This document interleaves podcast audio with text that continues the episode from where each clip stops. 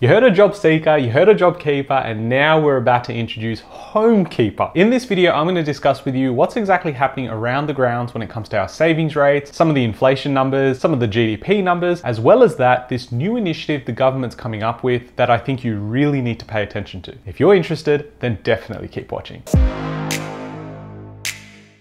Hey guys, my name's Ravi and welcome back to Personal Finance with Ravi Sharma. If you're new here, smash that subscribe button because I talk about real estate, cryptocurrency, and financial freedom. And make sure to be subscribed because 2024 is going to be an unbelievable year, not just for real estate, but all assets around the world. We see GDP numbers across the world starting to fall. We're starting to see inflation soften, which often means that we should see unemployment rise, and that will give birth to more rate cuts around the world. Now, as we know here in Australia, everyone loves real estate. That's why this this channel is growing so quickly because you guys absolutely love watching real estate content. Now, if we're all obsessed with real estate, the government is also obsessed with it because they know that not only do local Australians like to buy real estate, but also overseas migrants, as well as people just overseas, and they're going, yeah, real estate in Australia sounds a lot better to me because it always goes up. Now, we know it's not true that every market goes up, but in the long term, we've got so much historical data to prove that yes, you will have growth in assets like real estate. Now, as part of any cycle, what you you'll see is you'll often see a tightening of the monetary policy. So that way we have a reduced amount of people who can actually go ahead and borrow, and that effectively means they can't purchase property. That should soften prices, but unfortunately this time around in this cycle, we've had increased levels of migration, which has meant that demand has kept up, and that in turn has kept prices elevated as well. Now, as I've said on this channel, every cycle is slightly different, but they all play out about the same. And the next phase of this cycle, we should start seeing the banks ease on how they lend out money. So they're gonna start offering offering a bunch of things to increase liquidity. So they've got a tap and they want to start increasing the liquidity through those taps and they'll start softening up how people borrow. Because interest rates are so high, they're going to need to start making exceptions to the rules. Otherwise, no one's going to borrow. And if no one's borrowing, the bank doesn't win. And the bank always wins. So on one side of it, you've got to increase liquidity. But on the other side, you also have a lot of people struggling because they've gone out, taken loans at such a low interest rate that now when they're coming off those fixed rates, we're starting to see pain in the market where people can't make their repayments. Now, naturally, if you let the market forces play out, we should see people struggle, then they have to sell, and when they sell, they probably have to sell really quickly, which means prices soften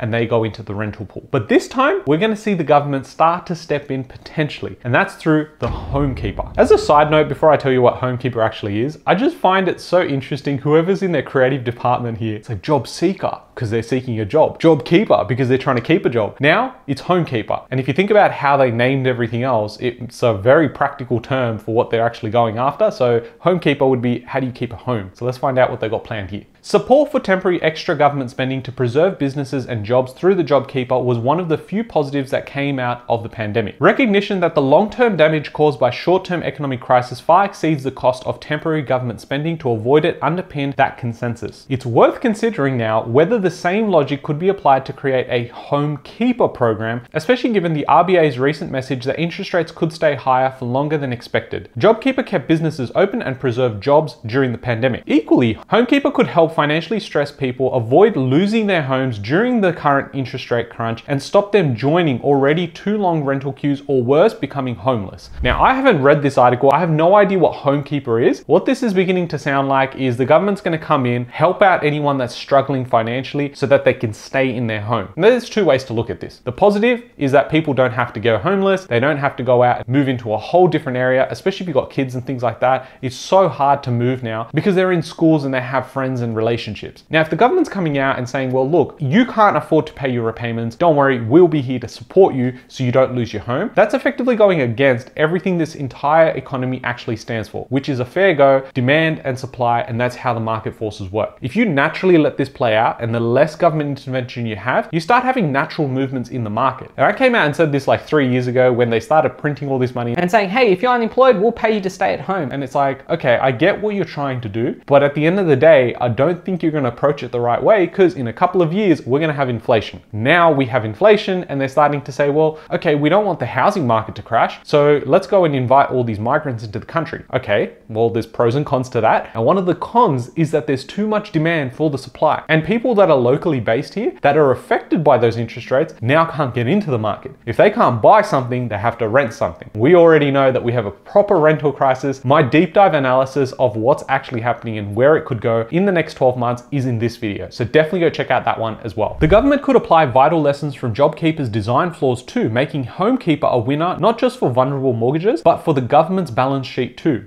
Interesting. So how does that actually work? Rather than loans or handouts, the government could take a small equity stake in the property equal to the value of the mortgage aid as a proportion of the property's market value at the time. Uh-oh this whole idea that the World Economic Forum, and yes, I'm not a conspiracy channel, but they came out and said, oh, you know, 2030, you'll own nothing and be happy. This is sort of playing out. Like the government's going to come in, they start owning it. They've already got shared equity schemes. Like you don't need 20%. We'll help you out. But we'll also own the property too. It's heading into a direction which one keeps property prices elevated for longer and keeps continuing higher. And then people that actually want to own their entire home can never do so. I think we're heading into an environment where you just will own actually nothing and you'll be happy because you're like, hey, I don't need a mortgage because interest rates are high. The idea is to give those experiencing mortgage stress a little breathing space to recapitalize and get them through until interest rates ease without having to lose their homes. Up to $25,000 in assistance per family could be a reasonable ceiling. It could work like this. Say, for example, someone has a $500,000 mortgage and their monthly repayment is $5,000. They could apply for the HomeKeeper assistance for five months, reaching the $25,000 cap. In return, the government could get a 5% equity stake in their house. This could also be taken out as a a partial assistance depending on the homeowner's needs. Okay, there's pros and cons to this, and knowing my audience, knowing you guys well, let me know in the comments down below. We need to figure out exactly how many people like this and how many dislike this. So write Homekeeper like if you actually for this. Because you're like, hey, you know, this makes sense. Or Homekeeper dislike because you don't really like where this is headed. Then when the owner is able to pay back the government stake or when the house is sold, whichever is sooner, the government is paid back the market value of the equity stake at that time. Okay, at that time. So effectively now they have an incentive to push prices higher because suddenly they've made an investment into your property. They're like, hey, we can make money whenever we like. We'll come in, we'll buy 5% of your property. Technically on paper, we own 5%. Now you decide in say 10 years time, you're gonna sell. If you suddenly have five to 7% growth every single year, the government's made a killing. And I get that you probably don't even get any of that if you lose the house now, but you're still letting go of 5% of your house. And at this point, I think they're gonna introduce other schemes to go, well, okay, now you're struggling in this part of life, we'll just take another 5%, another 5%, and potentially could be owning a lot more of your home. And at that point, are you not just renting from the government? Something to think about. These equity stakes could be held in a government housing trust until repaid on market terms. This would reflect growth in the property's capital value and make it a sound investment for taxpayers. Yes, because the government really cares about taxpayers. By keeping the maximum size of the stake low, the help would matter most to families on low incomes in modest homes. Relative to the size of the mortgage, it would be a significant assistance and might mean the difference between keeping the family home or having to sell. Mortgage payments could be dispatched directly from the government to the relevant bank with the mortgagor's permission to ensure the funds are applied on the time for the agreed purpose. Why is a homekeeper program necessary? Australia has a crude system for identifying mortgage stress. In research after the global financial crisis, Western Sydney University's Urban Research Centre found a range of partial, sometimes indirect measures using inconsistent categories. There is often a failure to disaggregate between wealthy and poorer households, it said. In other words, the government tends to cite the overall picture instead of the specific situation of different types of mortgages. Banks classify loans as delinquent when the mortgage payments are in arrears. NAB Chief Executive Ross McEwan told Federal Parliament's House Standing Committee on Economics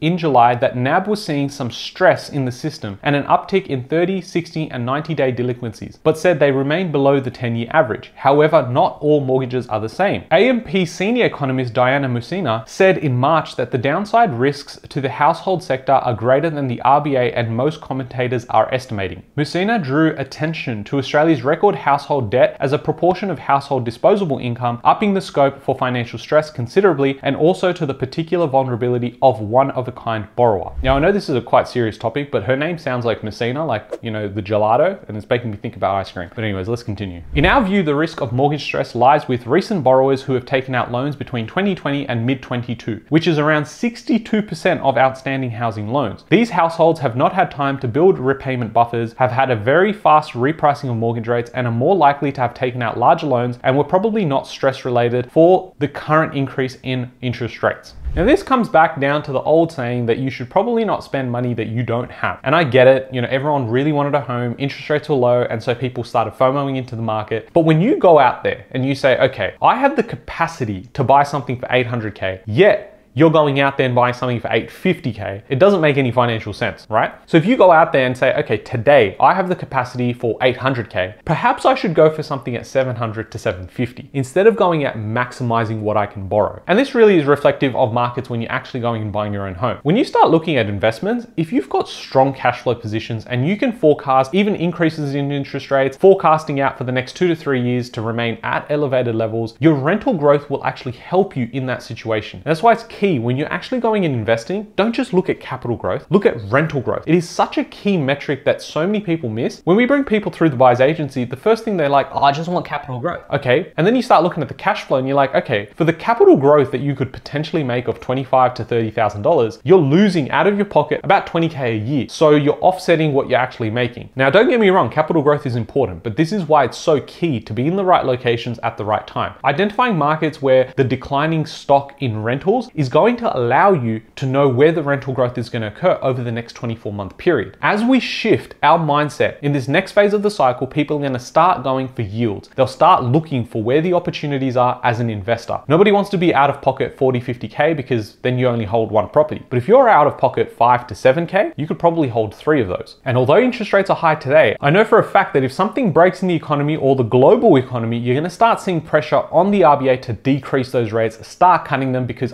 unemployment's starting to rise. That is a big factor. The RBA came out and said that last year, and they said, hey, look, We'll have to start increasing rates because of inflation. but the point at which we stop is really going to be driven by unemployment. We should start seeing that number head higher in 2024. So, knowing all of this, are you a fan of HomeKeeper? I like that they're looking at initiatives to help people not having to go out there and become homeless, but I'm also not a fan of when the government gets involved in the property market or any market for that matter. And the clear example of that is during 2020 when they came in, printed a lot of money, gave money to a lot of people. And yes, some people were in need of that, but a lot of people weren't. And that money found its way back into assets, assets grew higher. Now, as a buyer's agent, I'm getting the government to help me out saying, Hey, look, we're not going to let property prices fall because nobody's going to sell. We're going to help them out. As an actual investor myself, my property portfolio is protected when they come out with news like this. But I also know that the game should be fairer, and my videos probably won't make a change, but it's something to keep in mind that it's not just a one bias opinion to go, hey, property prices should go up and it's going to be great. It's more like, hey, I don't think it's sustainable when you start seeing things like this. When you start seeing liquidity uptick, we could be closer to an end in this property cycle before something absolutely breaks down. And that's not what we want. We want sustainable growth, not volatility. But I hope you guys have enjoyed this video. If you have, smash that like button, subscribe if you haven't already. I'll catch you guys on the next one. Thanks, guys.